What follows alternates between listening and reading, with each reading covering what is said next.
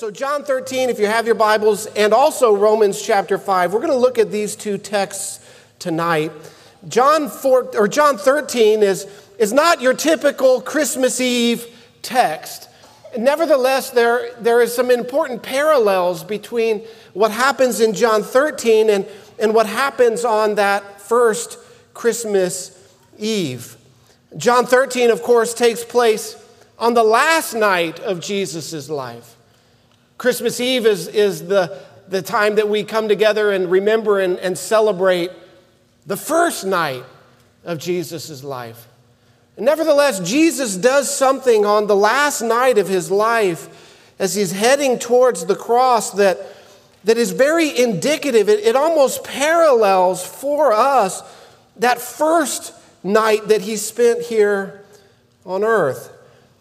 And so, as we've had those, those Christmas stories read to us from Josiah and Caroline and Heidi, didn't they do a phenomenal job? Can we give them another big hand? It's just so great, so great having a church that has kids in it and the teenagers are involved and middle aged people like me even get a chance to uh, say a few things. But John chapter 13, I want to read the passage and then we'll come back, we'll, we'll, we'll meditate on, on some things uh, before we sing some more songs and light our candles. John 13, verse 1, it says, Now before the feast of the Passover, when Jesus knew that his hour had come to depart out of this world to the Father, having loved his own who were in the world, he loved them to the end. And during supper, when the devil had put it in the heart of Judas Iscariot, Simon's son, to betray Jesus, Jesus, knowing that the Father had given all things into his hands, and that he had come from God and was going back to God, rose from supper. He laid aside his outer garments and taking a towel, he tied it around his waist.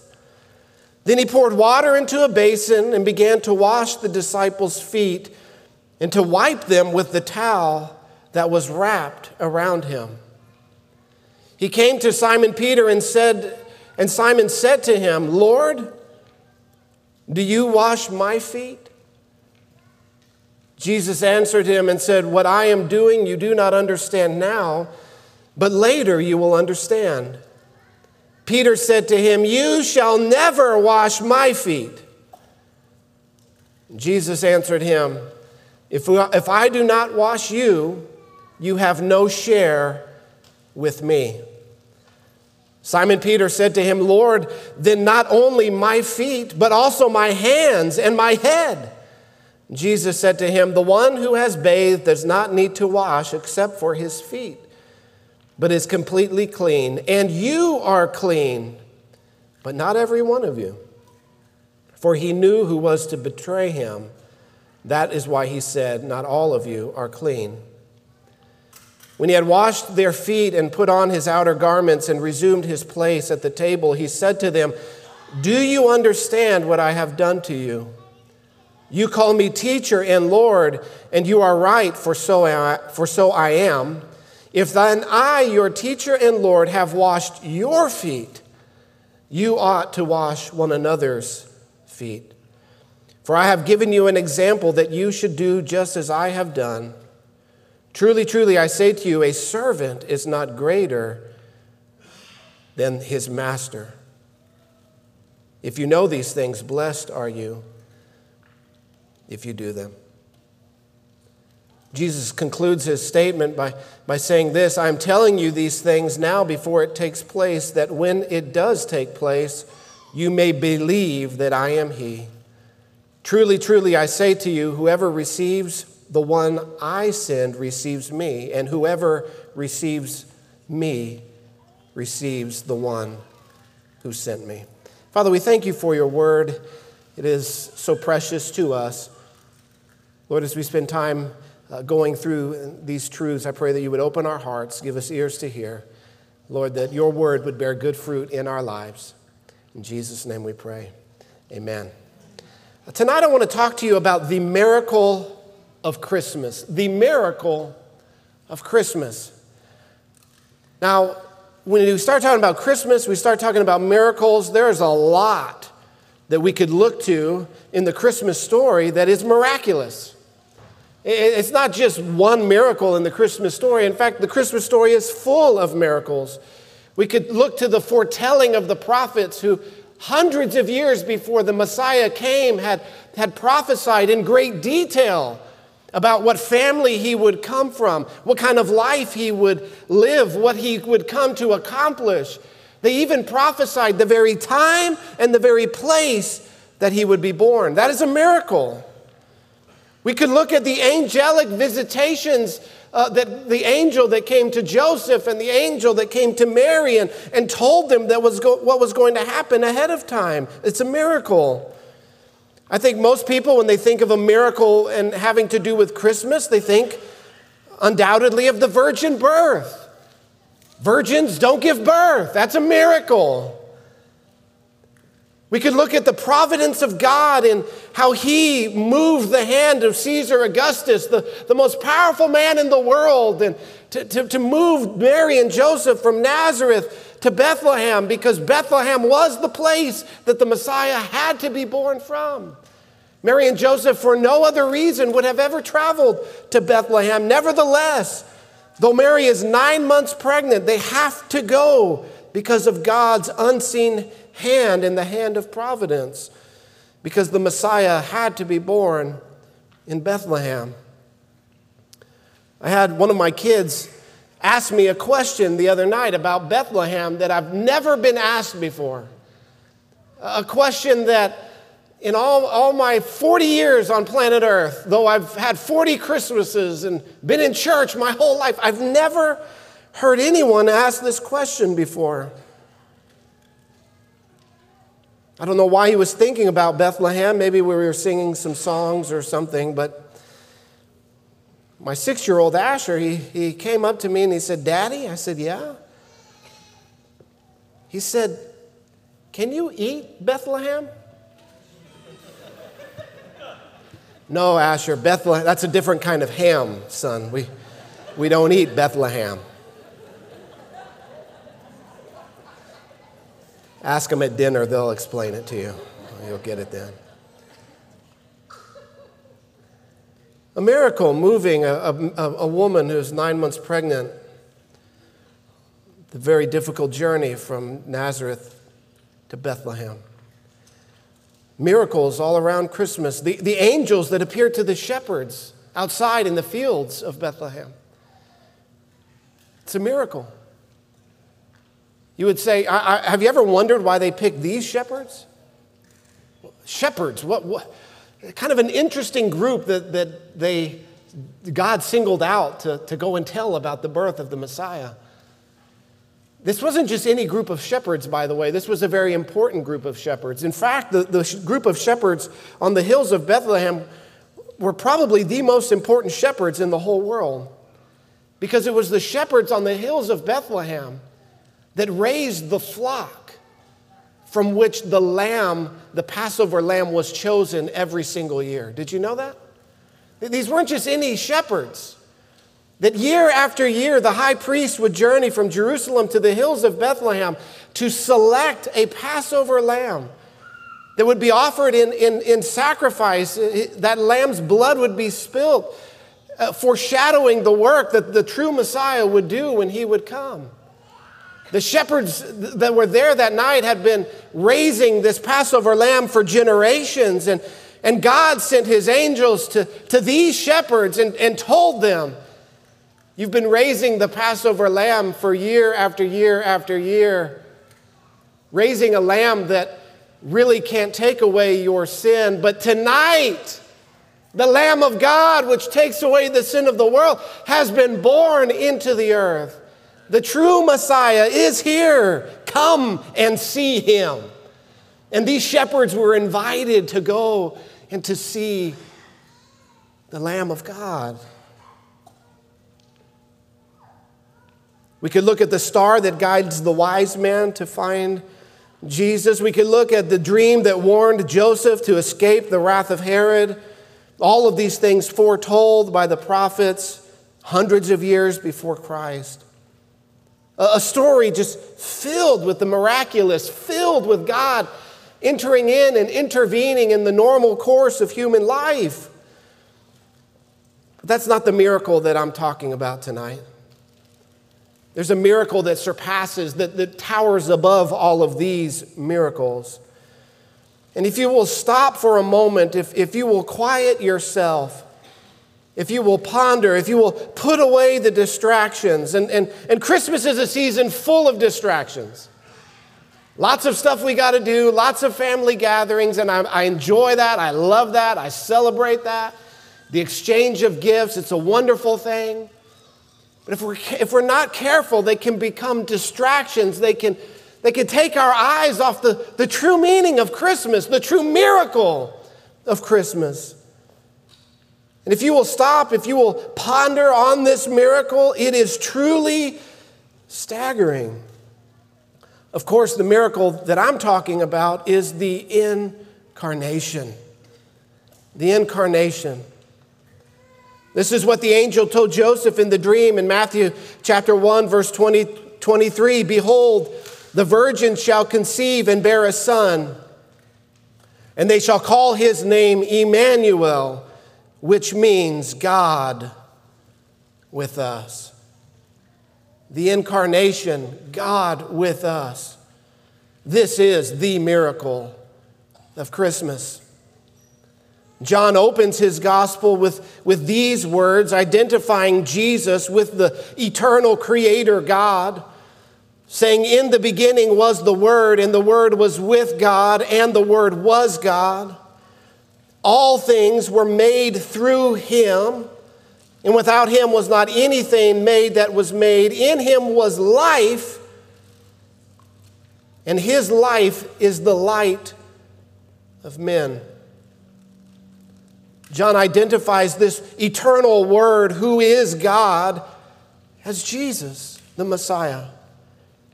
In verse 14, he says, And the word became flesh. The eternal put on the temporary. The word became flesh and dwelt among us. He came to us. And we have seen his glory, the glory as of the only Son from the Father, full of grace and truth. This miracle of the incarnation, this miracle of God becoming a man in the person of Jesus, is not only the greatest miracle of Christmas, it's not only the greatest miracle in the whole Bible, it is the greatest miracle in the history of the world. If you will stop and ponder, if you will think about it, think on this truth that the Creator would stoop so low as to enter into His own creation. God who is holy, God who is high and exalted, God who, who exists in, in, in exaltation, who is worshiped in heaven 24 7, who is eternal being confined to the temporary, being confined to the, the, the, the immortality, putting on mortality. God, who existed in unfathomable glory for all eternity, would leave all of that behind to come here, to come to this place this dirty, stinking, rotten, sin infested, broken place. He came from heaven to earth. He came from the perfect and entered into imperfection. Who is this person that would do such a thing? Who would leave heaven to come to earth? What would compel such a person?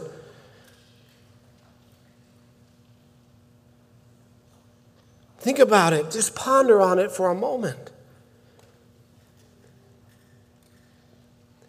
You know, you and I, we, we become so, I don't know what the word is, impatient. We become so frustrated. We be, sometimes become angry at even the slightest of inconveniences.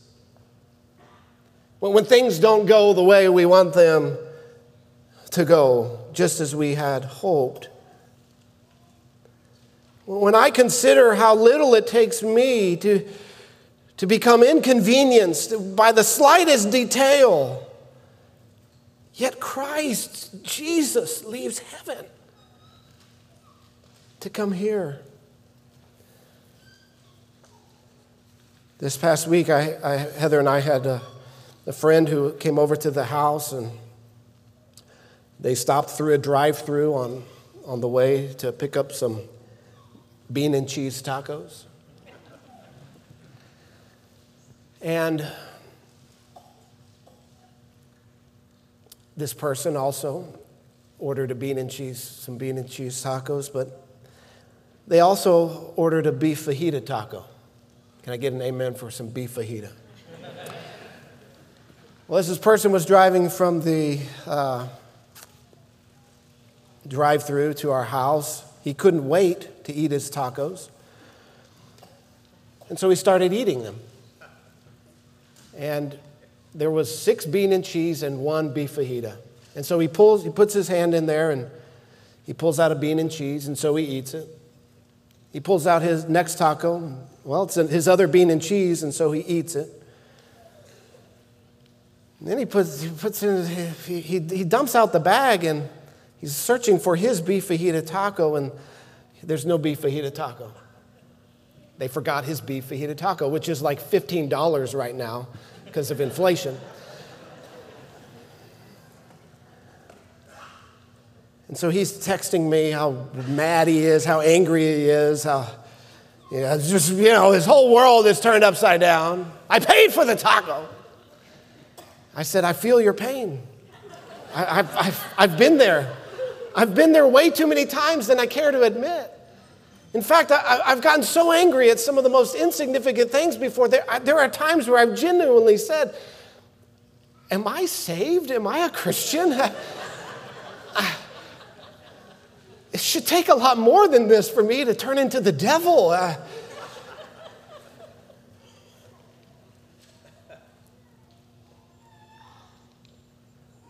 We, be, we become so inconvenienced by the slightest of things. Yet Christ, Jesus, he, leaves perfection. Not only perfection, he leaves his place of exalted glory, s- sitting on a throne as the king of the universe, worshiped and adored. to be born in a barn, to be born in a stable, to, to, to put on human flesh. Born, the Bible says, in the likeness of sinful flesh. It's quite staggering when you think about it. We who are inconvenienced, we who become distraught over the, the slightest of, of things not going our way, Christ leaves it all behind to come to this place. You know, if, if we compare ourselves with one another, if we compare ourselves to other people, we, we might be tempted at some points to come away thinking that we are, we're pretty good people. Well, we're not so bad. We might have some illusions of our own goodness if we compare ourselves to the worst of humanity, if you will. But the moment we look to Christ, the moment we compare ourselves to Him, the moment we behold Jesus for who He truly is, All illusions of our own goodness vanish into thin air. Jesus left the glory of heaven to come to this broken world. When Jesus created the world, it wasn't broken at all. In fact, the pages of Scripture tell us that when God created the world, He declared that it was very good. So, how did this world go from being very good to the world that we live in? The broken world, the world of, of death, the world of sickness, the world of disease, the world of betrayal. How did this world get broken if God made it very good? We broke it. We broke God's good world through our sin and rebellion against our Creator. God, who lovingly formed us, who breathed His life and spirit into us, we chose not to obey Him and His word, but to follow the serpent, to follow the enemy of God, Satan. And in that moment, we took what God had made very good and we made it very bad. Everything that is wrong in this world today is because of our sin. God made the world very good, and we have made it very bad. Even this virus that has been a plague on humanity for the last two years from all the evidence we look at today, it appears that it was cooked up in a lab somewhere. We're so, we're so imperfect, we're so sinful. We haven't made things bad enough. We have to cook up super viruses in a lab. This is the depth of the sinful nature of mankind. This virus that has killed six million people, we made it. This virus that has ruined the lives of countless others. By all the evidence today, we made it. Humanity at its core is not basically good. We aren't good people who are in a bad environment no, God made the perfect world, the perfect environment. We are bad people who destroy whatever environment we are in. We are sinners. All have sinned and fallen short of the glory of God. And it's into this darkness, this darkness of our own making, that Christ shines his light. He didn't make the darkness, He didn't break the world. Nevertheless, He gets off of His throne. He adds humanity to His divinity. He comes and humbles Himself. What we have here portrayed in this passage that I read to you in John chapter 13 of him humbling himself and washing his disciples' feet it's indicative of the ministry that he came to accomplish.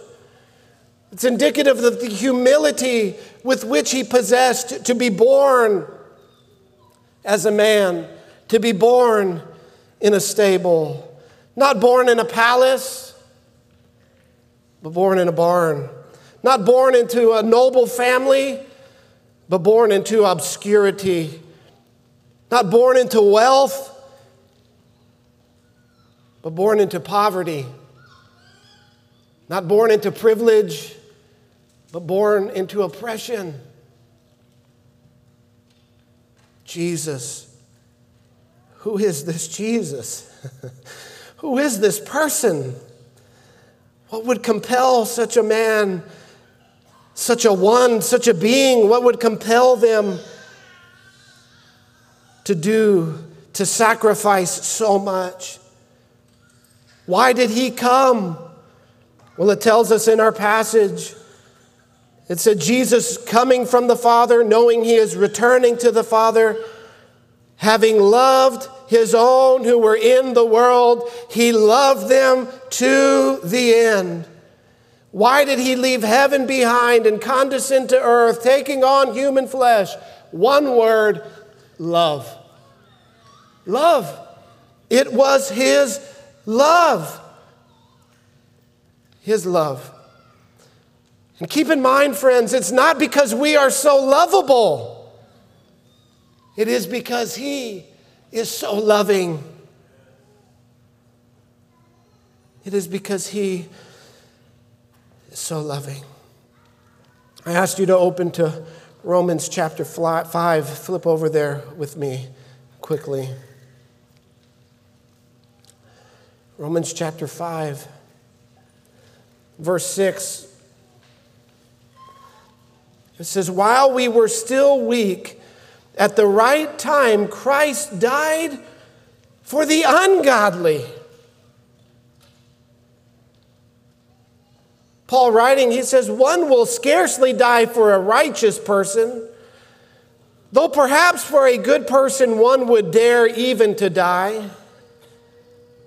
But God shows his love for us in that while we were still sinners, Christ died for us. Since therefore we have now been justified by his blood, much more shall we be saved by him from the wrath of God. For if while we were enemies, we were reconciled to God by the death of his Son, much more now that we are reconciled, shall we be saved by his life.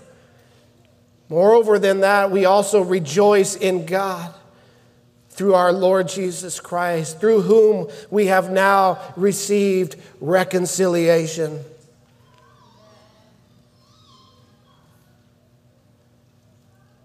Paul says that Christ didn't die for good people.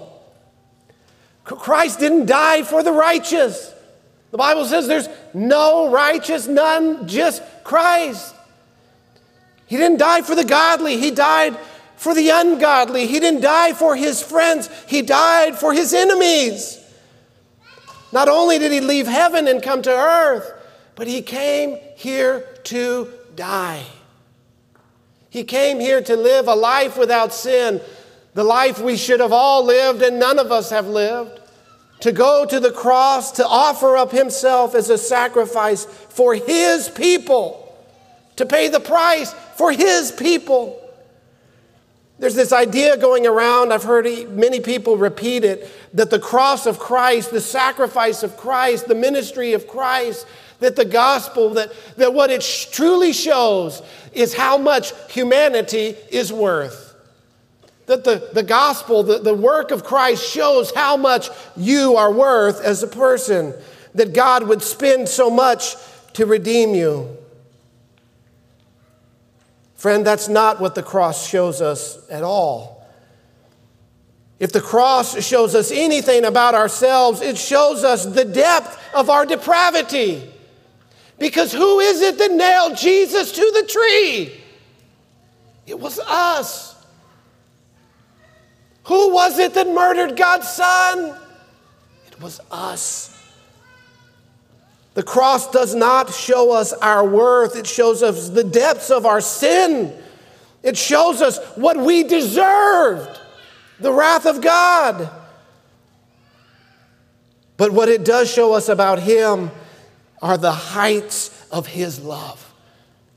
The heights of His love, that God's love extends even to the unlovable. That Christ came to redeem the irredeemable, to fix the unfixable, to take those who were condemned and to bring them freedom, to bring life to those who are dead. It's the love of Christ it's the love of Christ. This is why the Messiah came. This is the greatest miracle. It's not the virgin birth.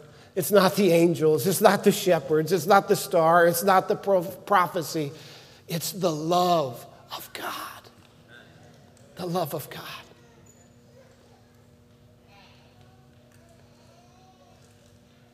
When you truly understand who God is, when you truly see who you are, There's no other response other than to fall at the feet of Christ. The salvation that He came to bring, the light that He came to bring, to shine into the darkness that we had made because of His love.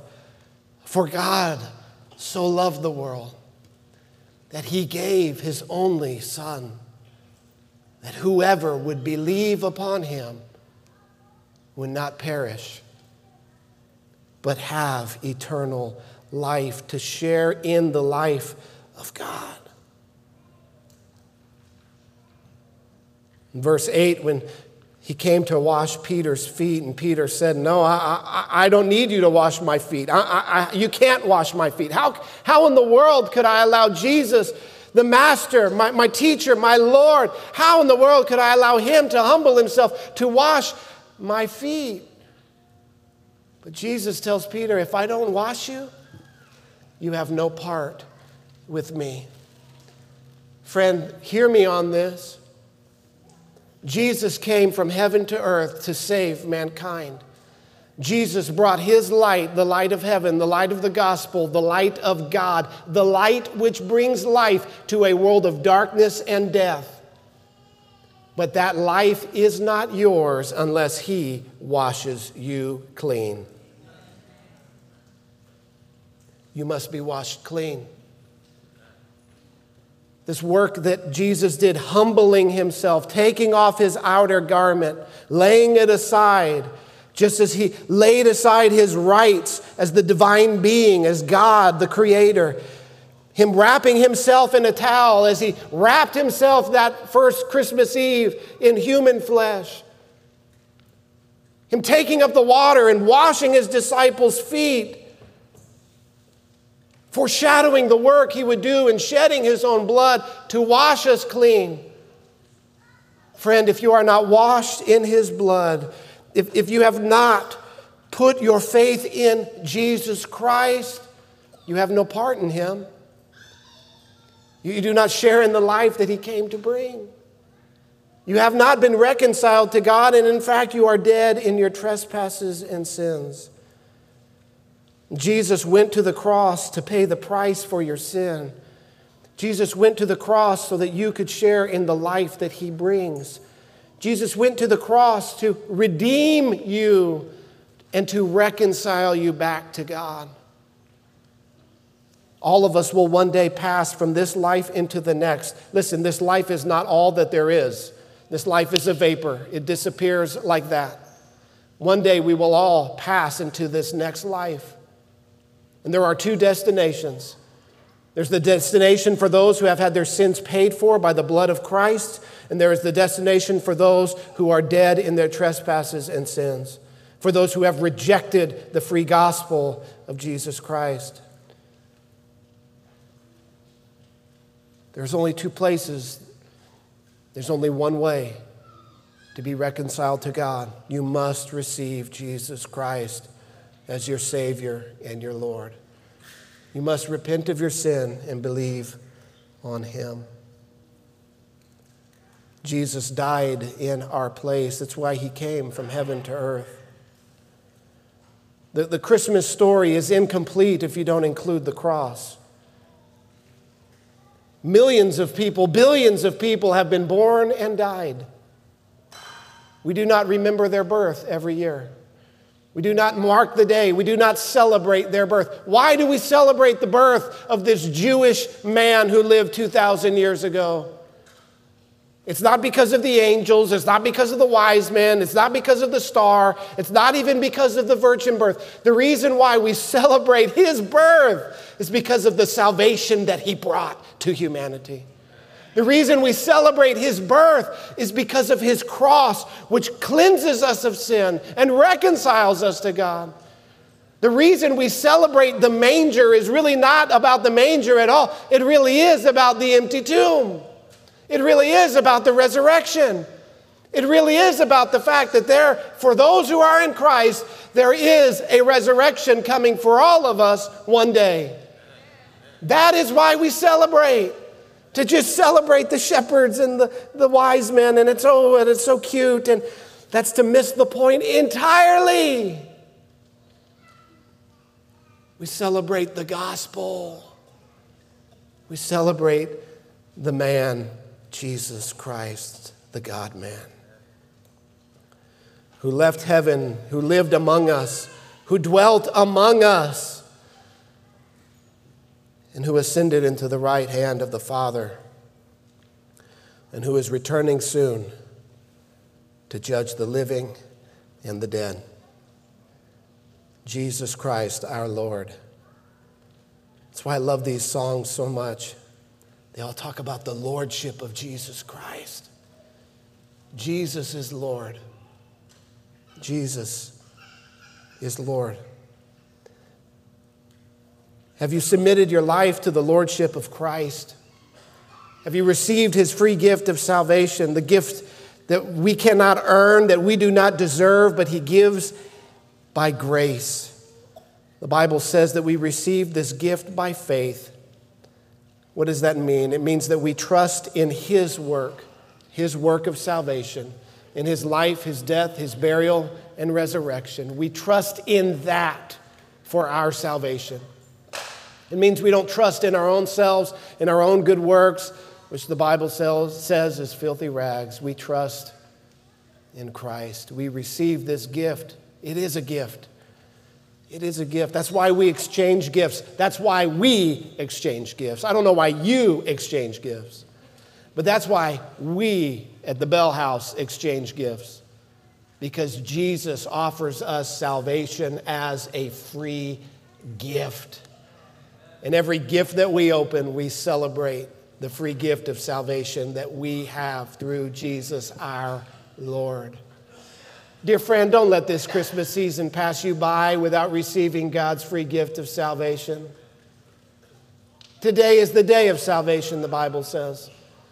I don't know what brought you in here today. Maybe it was the kids. Maybe that was the bait that we used to hook you in here today. But for whatever reason that you were here today, whatever reason you thought you were here, God brought you here to hear this message. This good news, this gospel message, the only thing that can save your soul, the only thing that will bring you peace is Jesus Christ, our Lord. Do not let the season go by without receiving the free offer of salvation. Call out to Him. Put your faith in Him. You say, You don't know what I've done. You don't know the past that I've lived. You, you know what? I don't. It doesn't matter. God does. And He came for a sinner like you. All have sinned. The salvation offer goes out to all.